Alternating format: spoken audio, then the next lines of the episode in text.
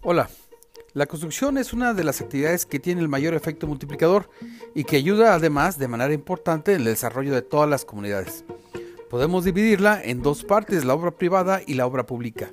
En esta última recaen las inversiones que se hacen en este rubro por parte del gobierno, ya sea por sí solo o en colaboración con la iniciativa privada.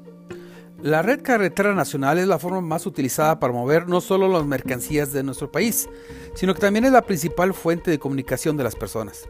Según datos del Gobierno de México, hasta el año 2019 eh, se contaban con una red de 172.809 kilómetros de carreteras pavimentadas, divididas en, en, carreteras federales el 29%, carreteras estatales 59%, de cuota 6% y otros el 6%.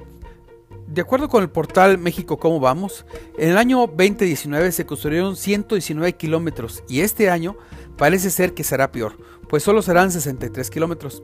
Las comparaciones nunca son buenas, pero en el sexenio de Felipe Calderón se construyeron en promedio 3.624 kilómetros, mientras que con Enrique Peña Nieto la cantidad fue de 1.509 kilómetros en promedio por año.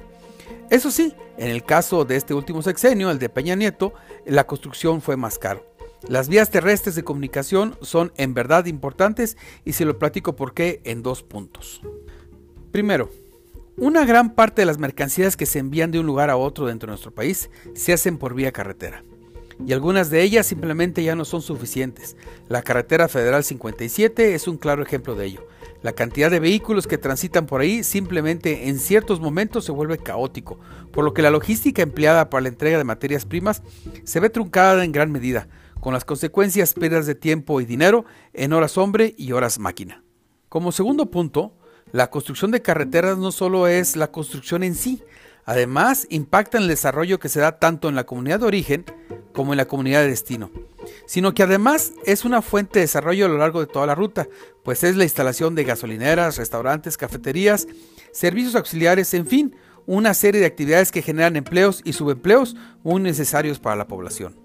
En fin, los constructores en general la han pasado muy mal en los últimos años, siendo que podrían ser la punta de lanza para salir de esta profunda crisis cuya recuperación parece ser que será muy lenta. Le recuerdo mi cuenta de Twitter, arroba oliver-arroyo, y también le invito a que lea mi colaboración en www.globalmedia.mx.